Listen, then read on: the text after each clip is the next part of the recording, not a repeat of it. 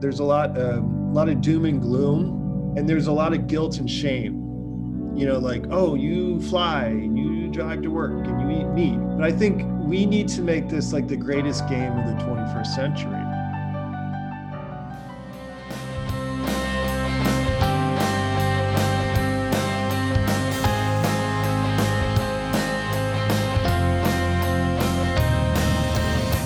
Hey, hey, hey, welcome to Who's Saving the Planet.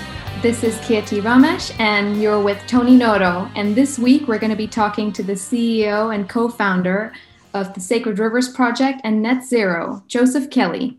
We're going to talk about a Forbes featured magical fungus, not the hallucinogenic kind, but we're still going to take you on a trip. and what a trip this was. I had a great time talking to Joseph. As returning listeners of Who's Saving the Planet know, each week we bring a, a variety of guests. Uh, sometimes they're trailblazing innovators, other times they're sustainability companies and startups, or they're determined activists working to, of course, save the planet. And Joseph Kelly is certainly that. He has this magical mushroom, which is not at all dissimilar to the ones that you might have seen as a kid playing a certain type of video game with an Italian plumber who you all know I'm talking about. But uh, you have to listen to this episode because this little mushroom, this little fungus you put on your front lawn could certainly help curb or offset carbon emissions. And I want to thank you, Kirti, for producing this episode and introducing us to Joseph. I certainly had a good time and I was honored to be co host. You're welcome. How did you find Joseph? Did, oh, I read the Forbes article. Oh, you did? Yeah, that's how, yeah, it came up um, on my work feed, and that's how I found out about it. Oh, it was an excellent get, and I'm sure our listeners will love it. So, enough with that. Let's go to Joseph.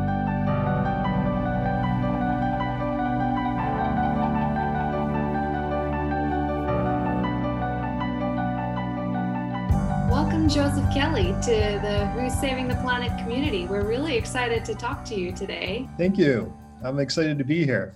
Now, just remind us one more time, and for the listeners, where you're calling in from, because you're a globe-trotting type of guy. We are located in beautiful Atlanta, Georgia. Well, I was just in Costa Rica scouting the, the next location for our next food forest. We, you know, we have sites in Nepal, Bali, and Uganda so far, and they're all locked down for COVID in terms of Nepal and Bali, and then Uganda was locked down because of an election.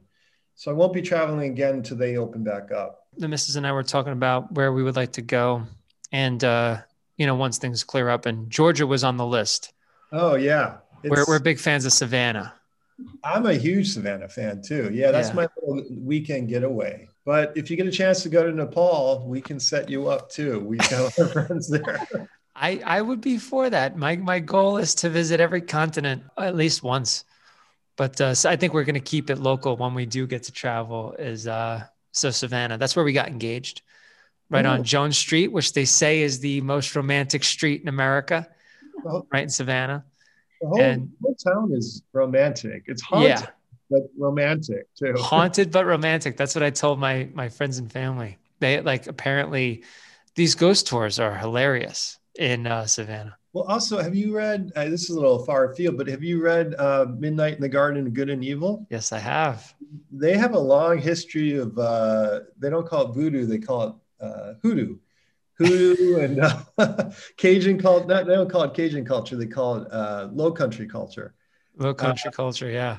Yeah, it's very dynamic, and it's still it's still very vital in in terms of the culture and the economics and everything. Kirti, this murder case completely enveloped the town and it made Savannah famous in various ways. And they tried making a movie out of it, but I enjoyed the book and the the tour so much that I actually I don't think I ever finished the film because the book is that good. So if you ever okay. get a chance to pick up the book and learn a little bit about Savannah and this murder case, it's a true crime story that everyone would probably enjoy. I'll look it up. yeah. But all right, back to business. Yeah. Yeah.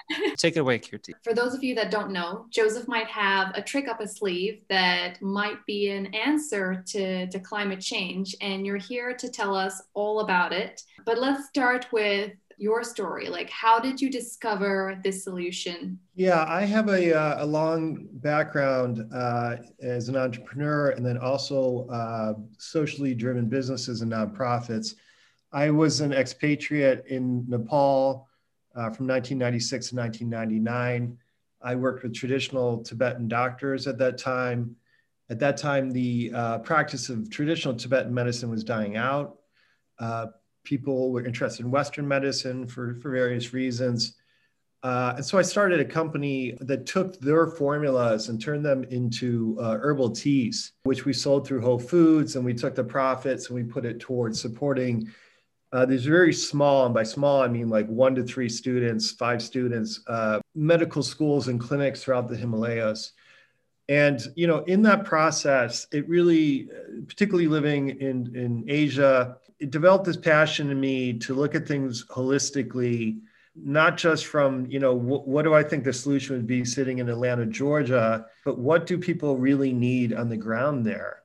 And it's not always what you think. And a lot of times you get there with a plan and then you, you throw the plan out on the second day uh, because it's not realistic and or it doesn't really serve the local communities. And then the time with climate is what i am seeing is with a fair number of climate projects, they are developed, you know, in New York or Silicon Valley or Atlanta or Basel, Switzerland.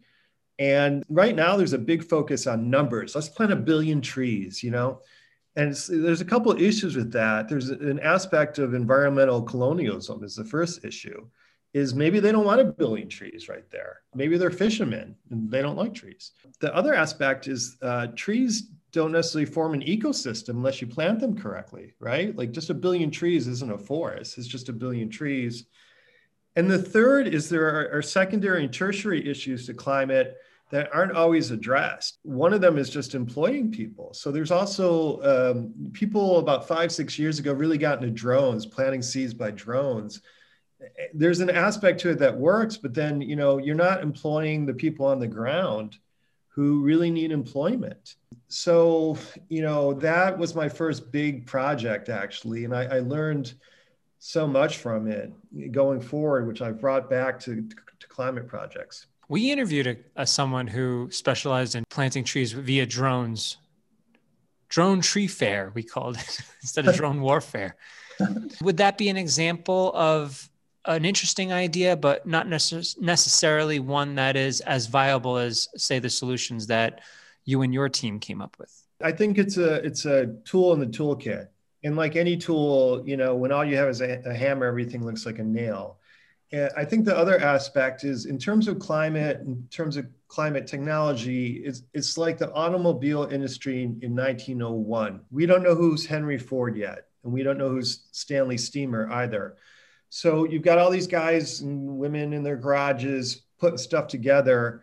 There's probably not going to be one solution. There's not going to be one solution. It took us 250 years to build up this industrial infrastructure that we have.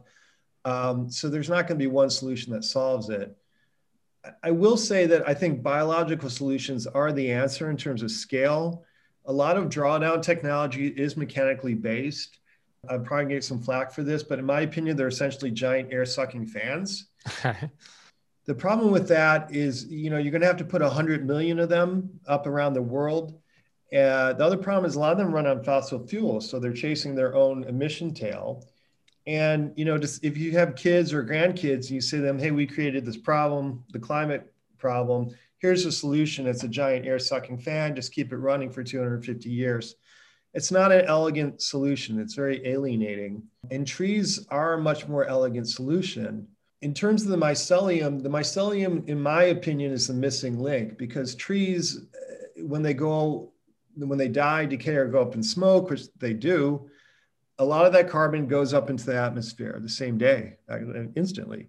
The revolutionary aspect of mycelium is that the tree exchanges 40 to 70% of its carbon, very hard earned carbon through photosynthesis, with the mycelium network. And that stays in the carbon and the carbon in the soil in an intractable uh, manner. It's more or less impervious to release let's take it just one step back again how does you know the average joe pun intended discover mycelium? I mean, and, and what is it? A lot of people don't know what that is. It's a type of fungi. We use ectomycorrhizal and endomycorrhizal species of fungi.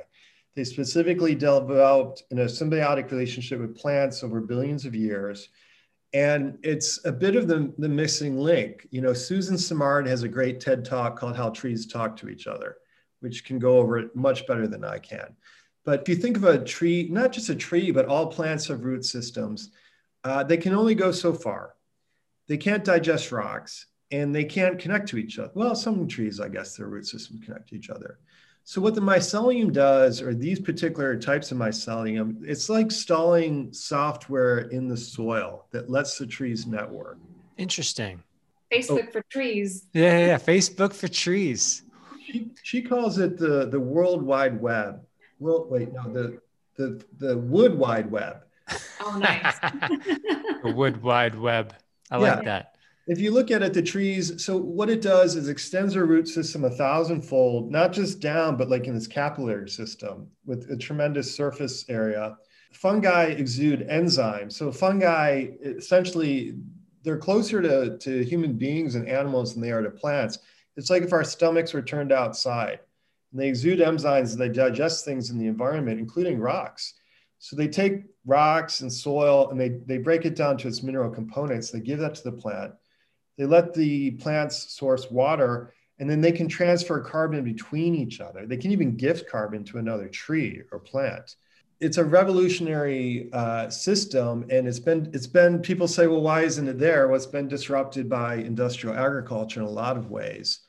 Uh, if you if you apply NPK to the plant, it's almost like giving like a 15 year old kid steroids.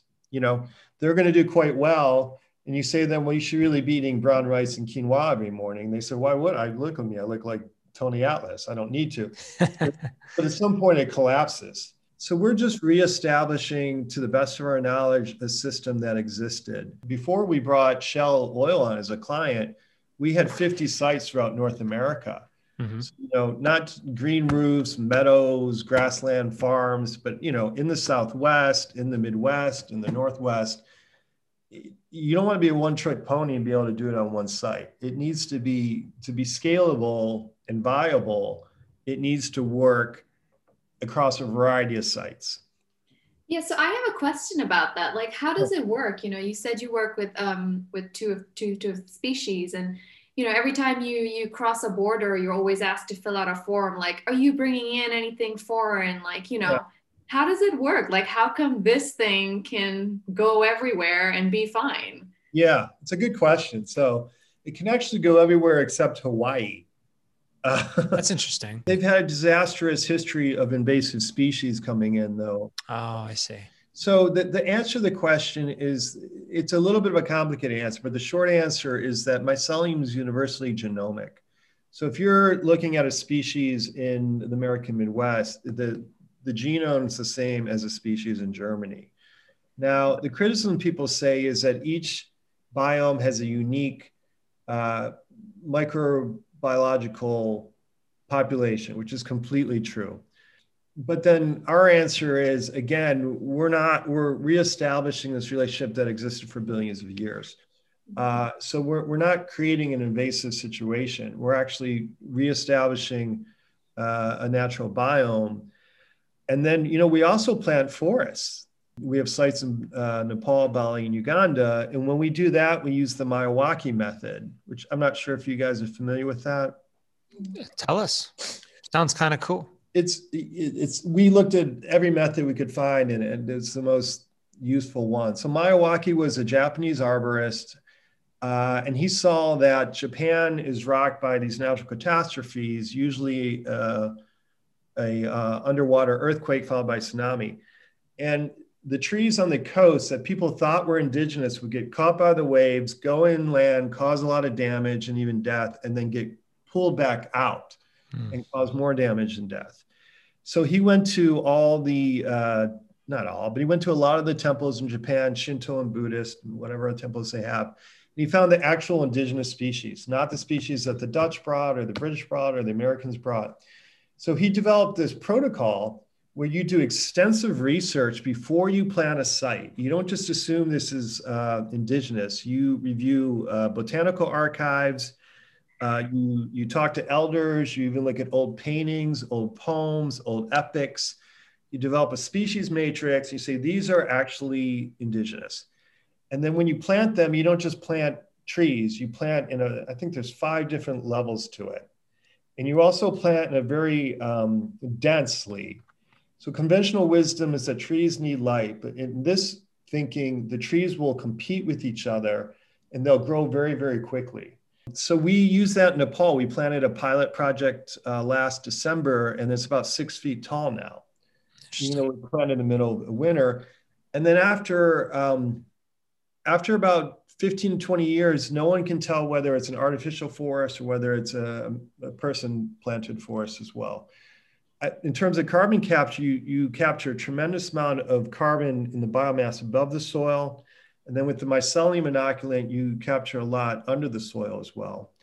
And you also prep the soil extensively. You remove up to a meter of it. In addition to the mycelium, you add manure, cow manure, chicken manure, leaves. It's a whole witch's brew, basically, you add to it. But you're making this kind of super forest that grows very quickly it's great for a youth component too because you can take a kid there when they're five or four or five six and you'd be like oh we're going to plant this forest and you can take them back next year and be like look it's taller than you are.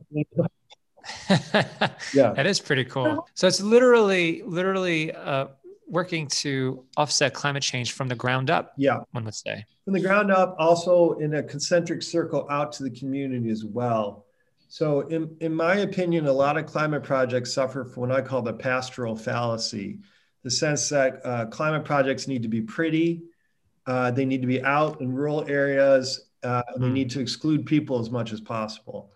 And again, if we're going to scale up, you're going to need to include local and indigenous communities in the process where they don't view this as some kind of like invasion almost. So our projects, instead of being large, are often small, as small as 500 square meters. They're not always rural. We like doing urban projects. People in Rio de Janeiro uh, need shade and food and medicine and flowers as much as anyone else.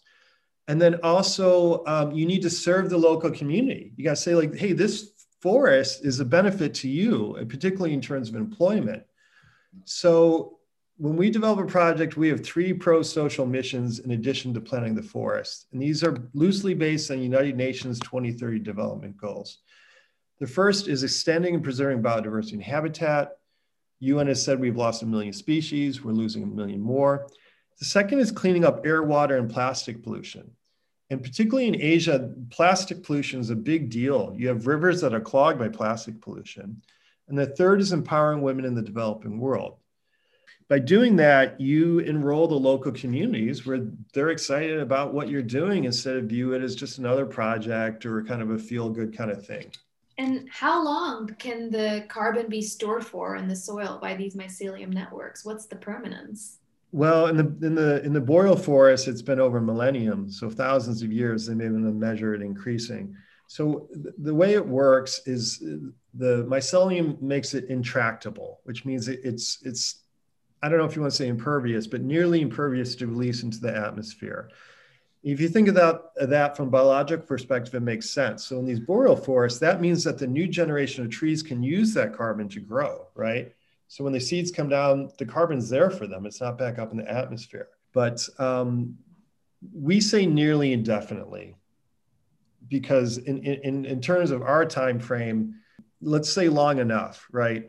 Um, just kind of a, as a note, a lot of things people don't talk about in terms of the, the carbon uh, climate crisis is, you know, people talk about limiting emissions, ramping up renewables. They're both much needed.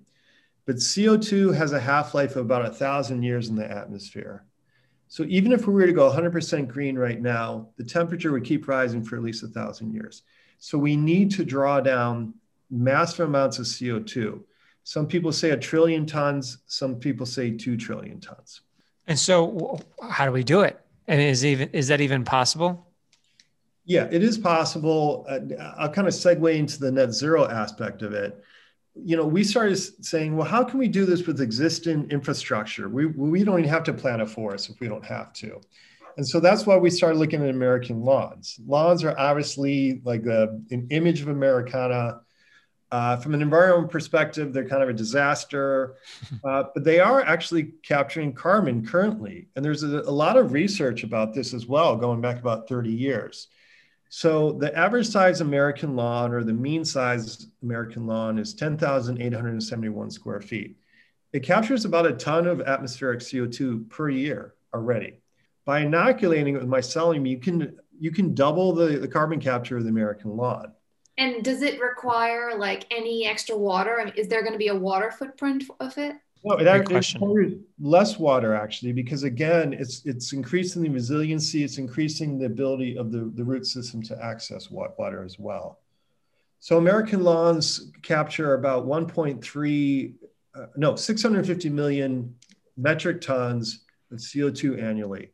By inoculating them, we could get up to 1.3 gigatons, which wow. is I'd have to double check the numbers, but I think that's 15 to 20% of American emissions. There's literally no excuse now. So if you're a person who lives in a house with a front lawn, you can help offset climate change.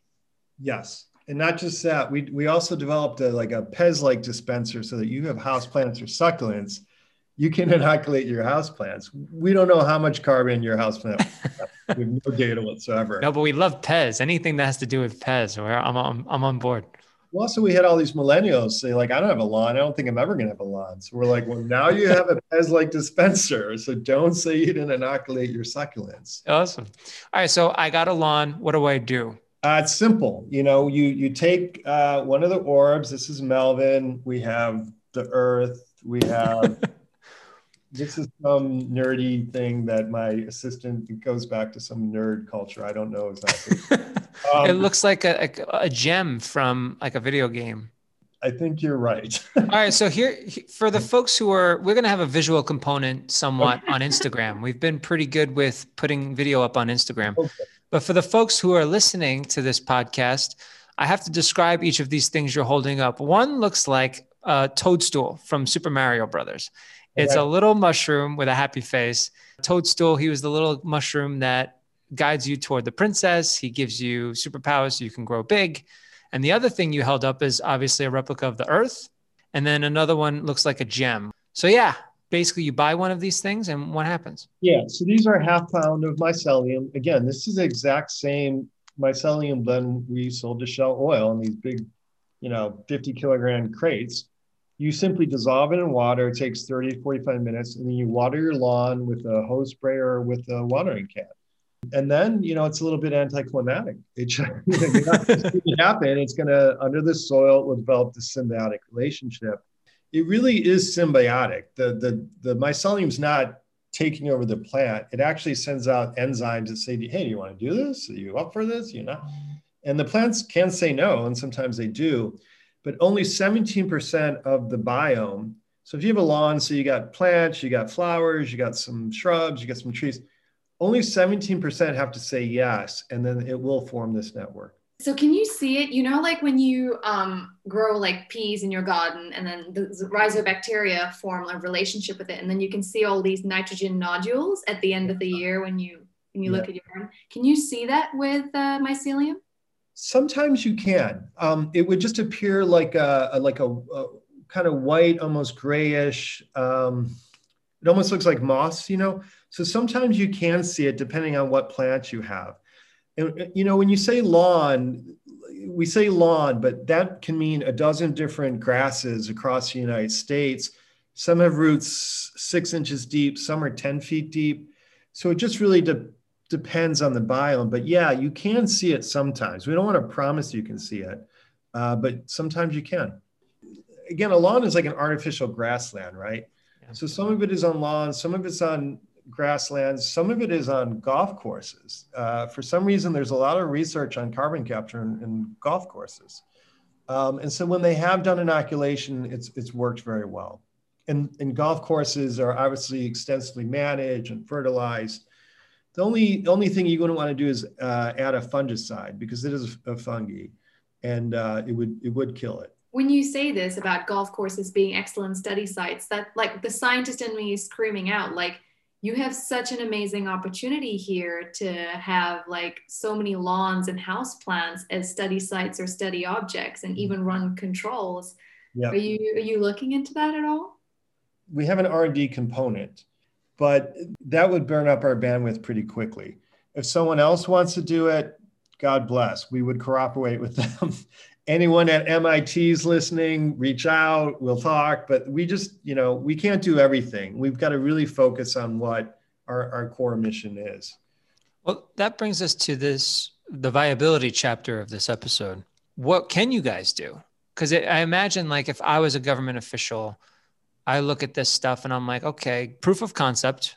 Let's look at it and then look at all federal property where there's lawns and things where we can incorporate this and make it part of an educational program for kids because it seems like it would be fun for kids. Tangible aspect of like explaining climate action like something that you can actually see.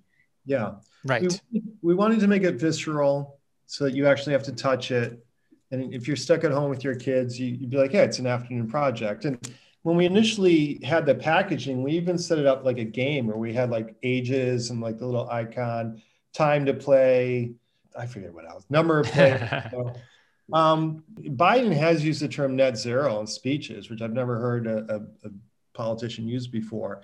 But I would much rather work with like a hundred conscious mamas who are just have kids and are into sustainability. Th- those are the vanguard of the climate revolution. They really are because they're doing it because their their hearts are in it, right? Right. The passion's there.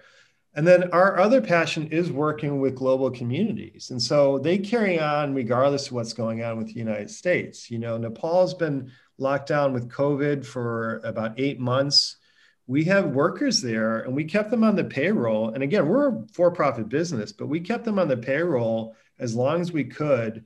And then they had food scarcity. So we've done two food giveaways for our Nepali workers where you give them rice and beans and some petty cash Uganda just went through an election. They've had a, a, president in power for 40 years and he just got elected again.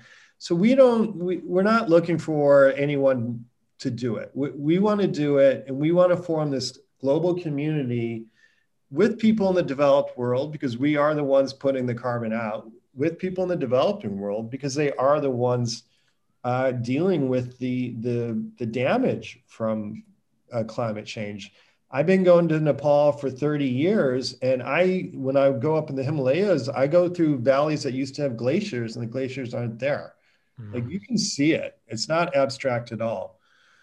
Uh, so, you know, again, if someone in the Biden administration wants to reach out, let's talk, but we're not pitching them or we're not planning a business development around them whatsoever. We have, I'd say at this point, two dozen global communities who've reached out to us and said, and I'd say a dozen in Africa, that say, we love the idea. We saw what you done in Nepal.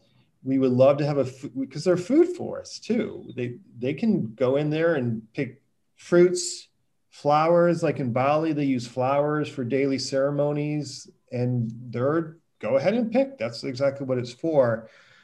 So we haven't been holding our breath. I, I, think the best thing getting rid of Trump is done is just get rid of a lot of the confusion over climate. There was so much misinformation given out.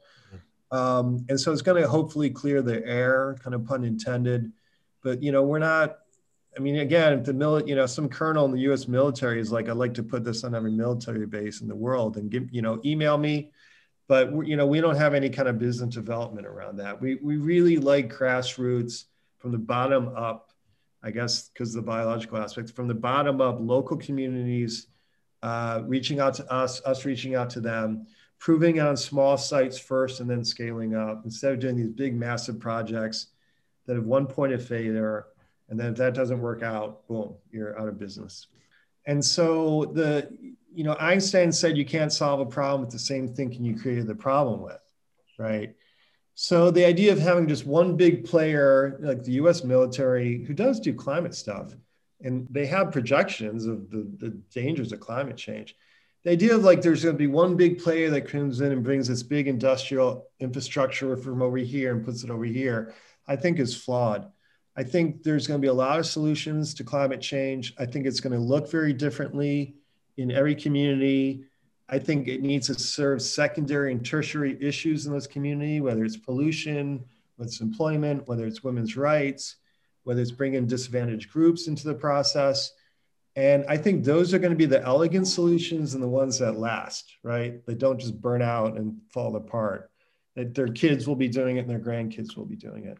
But what about, you know, playing a part in kind of changing how um, the modern agricultural sector works? I watched Kiss the Ground and it's, you know, really sad. Like, yeah. there's so much potential to have this kind of self-sustaining um, carbon capturing system and it feels like you know what you have with net zero could be a could be a part of that we're open to it we we were approached by a large ag company about two years ago but we were just speaking different languages at that time and big ag companies do use mycelium in terms of uh, yield uh, a lot of cannabis country, uh, companies use mycelium because it, it obviously increases the yield there's no debate about that you know, it's like a marriage. I mean, like, you know, you're like, I could marry 100 people because this, this guy's really handsome and this guy's really rich. And like, you got to, you got to make a choice and say, like, what am I to be happy doing every day?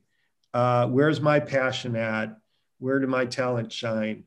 And partly because of my background, it's, it's working with the global communities now, the net zero is trying to connect that to, to kind of everyday Americans as well, where they can become part of these communities. Like you can go to our site in Nepal, like it's not fenced off. Like, I mean, um, you can go to site in Bali or Uganda. So, community building, that's what I really enjoy. And it's fun too. I mean, I love, I go and I plant these forests, like I'm there in the field. And that's, I, I love that stuff, you know, and I love meeting people and then, you know, second day you realize, oh, there's a festival going on today, so we're gonna get nothing done today whatsoever. Yeah. I'll hand in my little notebook. This is a big day. That's the joy of it. And I, I think it ties into like with a lot of climate, there's a lot, um, a lot of doom and gloom. Yeah. And there's a lot of guilt and shame.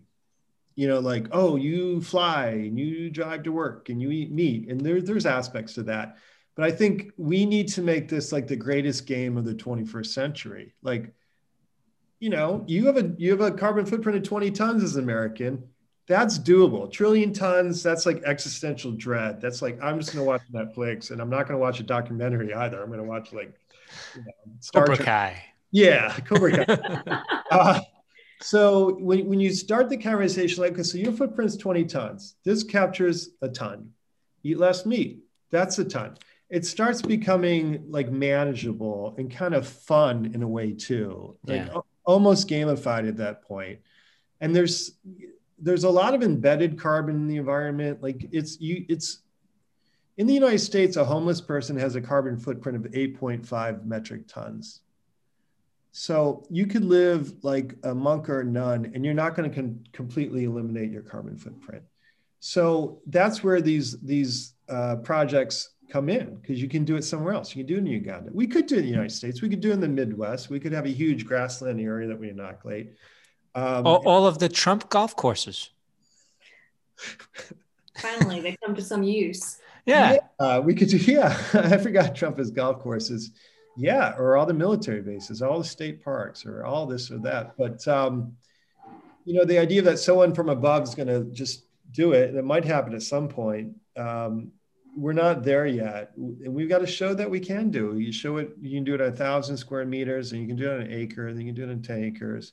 So you held you held up the the mushroom. You said this can capture a ton, which is uh, uh, so cool that uh, something that little and adorable that looks like a, a bar of soap almost. Yeah, um, can capture a ton. How do I find it? How much does it cost? Yep. Uh, give us the uh, the info on that.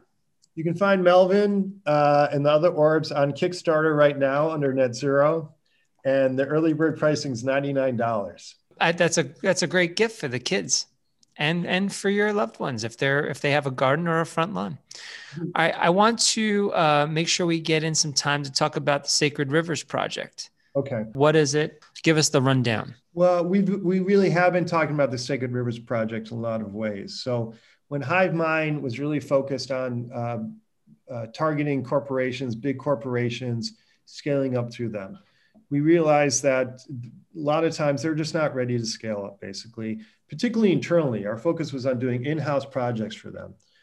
Uh, so, Sacred Rivers Climate Project, we decided to sell carbon credits essentially. And we want to develop these sites with these different attributes that we've talked about, these other pro social missions. Um, and so then when COVID hit, and that was going fantastic, then COVID hit. And that's when we came up with the retail project Net Zero. But an exciting aspect of Sacred Rivers Climate Project we haven't talked about is we are going to start selling drawdown credits to the public. So up to this point, you can buy offsets. You can go to, to TerraPass, is a great company. You can buy offsets. But as an individual, you haven't been able to buy drawdowns. So we're we're developing an app where you can go on the app and you can um, well first off you can lower your footprint through lifestyle, uh, and then if you want to get rid of the rest of it, get to actual net zero, you can buy credits that will go to one of these sites to pay for the sites. What's the app going to be called? Net zero. Net zero. The net zero app. When's it going to be ready? Uh, we're hoping spring or summer of this year, 2021. Okay. Um, one kind of exciting aspect of that is a big issue with talking about climate is I think everyone's talking about different things and it, they're hard to visualize. So the example is the American footprint's 20 tons, metric tons. What does that mean? How can CO2 have tonnage? It's a gas, right? Gas. Yeah. So the way that translates into, so when you're taking carbon from the soil, you put in the atmosphere, it goes from carbon to CO2. 20 metric tons is about 30,000 square feet in the atmosphere. So the app will actually show you through augmented reality your footprint. Uh, 30,000 square feet is too large to do on your screen. So we're going to do it like an overhead view of a map and it will cover your neighborhood. Wow. Then you can uh, compare it to icons. So, for example, the White House, I think, is 55,000 square feet. You can compare it to Taj Mahal, which is uh, 45,000 square feet you'll be able to uh, break it out. So if you say, well, I just want to look at my diet. So say your diet footprint is seven metric tons. You will be able to see that, or maybe four in your backyard. And then it'll give you a survey. If you if you change your your lifestyle, you eat less meat, it will be three. Say you'll be able to see in different colors the larger footprint, revised footprint. As you buy the credits, uh, you'll be able to see it disappear. You can share it on social media. So we, we call it Pokemon Go meets climate. I love it. If it hasn't become apparent yet. Kirti and I are going to go head to head and see who's got the better carbon footprint. Yeah, sure. When this app comes out, we're going to download it, and I will most likely lose. But do. Uh, please do. I'm challenging Kirti right yeah. now. You should know I'm extremely competitive. oh. well, again, we wanted to gamify it. You know, you know you can right. play all these different games and um, why not game the gamify the climate crisis and, and visualize it too? So you're like oh wait my my diet footprint fills up like my backyard and my neighbor's backyard. I had no idea. I'm going to eat less meat. What would that look like? Boom. Oh that's significantly less you know? If people want to leave it at that then god bless. They can just do lifestyle changes. But at a certain point if you want to get net zero you're, you're going to need to buy some credits or plant your own forest or do something uh, in addition to that. Well, we love to play our games, and if everybody's playing, then we all win. Yeah. Kirti, I've emptied my clip. Do you have any closing thoughts for for Joseph? Um, if you want to take it home. One question related to what you just said about the credits. You know, when you're not working through one of these, you know, gold standard type accreditors, explain to us how you can guarantee like that you have like these kind of buffer pool of credits that help you know in case there's a reversal of some kind with fires or something yeah there, there's two ways. The, the technology for uh, measuring um, soil carbon is, is is goes back to the 1820s it's very well understood. So we, we measure at every site and if other people want to come and measure at the site they're welcome to do so. There's also a new wave of technology that's superseding a lot of those aspects. So we're in talks with an Israeli company called Albo that has pioneered a satellite system where the satellite can go over a fairly small site as well and get a measurement of the above ground biomass of carbon and the below ground biomass of carbon as well. so, you know, the way the this carbon, uh, carbon system works now is you, you have to submit a proposal, they review the proposal. I think they send it to a third party reviews the proposal. You go on and do the project then the third party physically goes to the project. They do the exact same thing you're doing, which is measuring. And only about 25% of credits now actually get sold on the market because the process is so arcane and there's so many bottlenecks to it and sticking points that very few people get through it. And then it also creates a need for these tremendous projects. You have to have like a $5 million project in order to, to justify all these costs. So when we submitted to Verra, we had a, we submitted a note to them of all our technology, all our metadata going back 12 years, and they they verified all that. So um, the technology is pretty well understood. Uh, there's a lot of issues with people, you know, they want to double credit, so you, you don't want people selling the credits twice. But again, we're grassroots enough that you can go out to our site in Nepal and see for yourself. And if you want to bring your soil kit and measure it and send it to your local agricultural lab, then God bless, you're welcome to do it. That's a good spot to leave it, I think. leave, leave, the folks with God bless. All right. Uh, Joseph, uh, how do people reach you? Are you on social media? Are you on the uh, the interwebs? Uh, if people have a question, if they want to reach out to you or or the company, where do they go? Uh, you know, they can email me at josephkelly at btechhive.com. Uh, our site is Sacred Rivers Climate Project, which is www.srcproject.com. And then we're on Kickstarter now under Net Zero as well. And they have different methods to reach out to me. And uh, yeah, if you're Elon Musk or a colonel in the US military and you want to scale this up tomorrow, then you can reach out to me and put as much time as you need to talk about that. Yeah, I, I think maybe Elon should spend less time trying to terraform other planets and just try to terraform this planet, make terraform, it for the better. Terraform Earth was our first uh, tagline we considered. but then people people didn't get it. They're like, well, "What do you mean?" Like, repeat it one more time. Our tagline now is "Join the Carbon Revolution." Okay. We were going to call it Terraform Earth. Yeah. Uh, with that idea that if you think you're going to terraform Mars, you need to terraform Earth first. Right. but it didn't. It didn't click with a lot of people. But well, Elon, it'll click with you. So get in touch. Yeah. Get in touch, Elon. Thank you so much, Joseph, for coming on the show. I appreciate it. Thank you, guys, gals, everyone.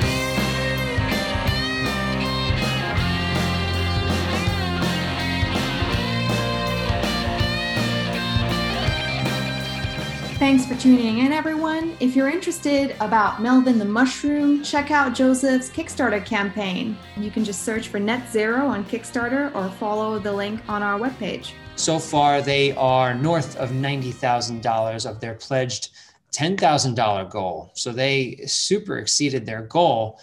769 backers so far. You can be 770 go to Kickstarter.com and look up Net Zero Melvin the Mushroom. Thank you, Kirti, for producing this episode. And I hope there are more episodes from you and the team of us. I think we made a pretty good pair. What do you think? I think so. I think uh, you were a fun guy.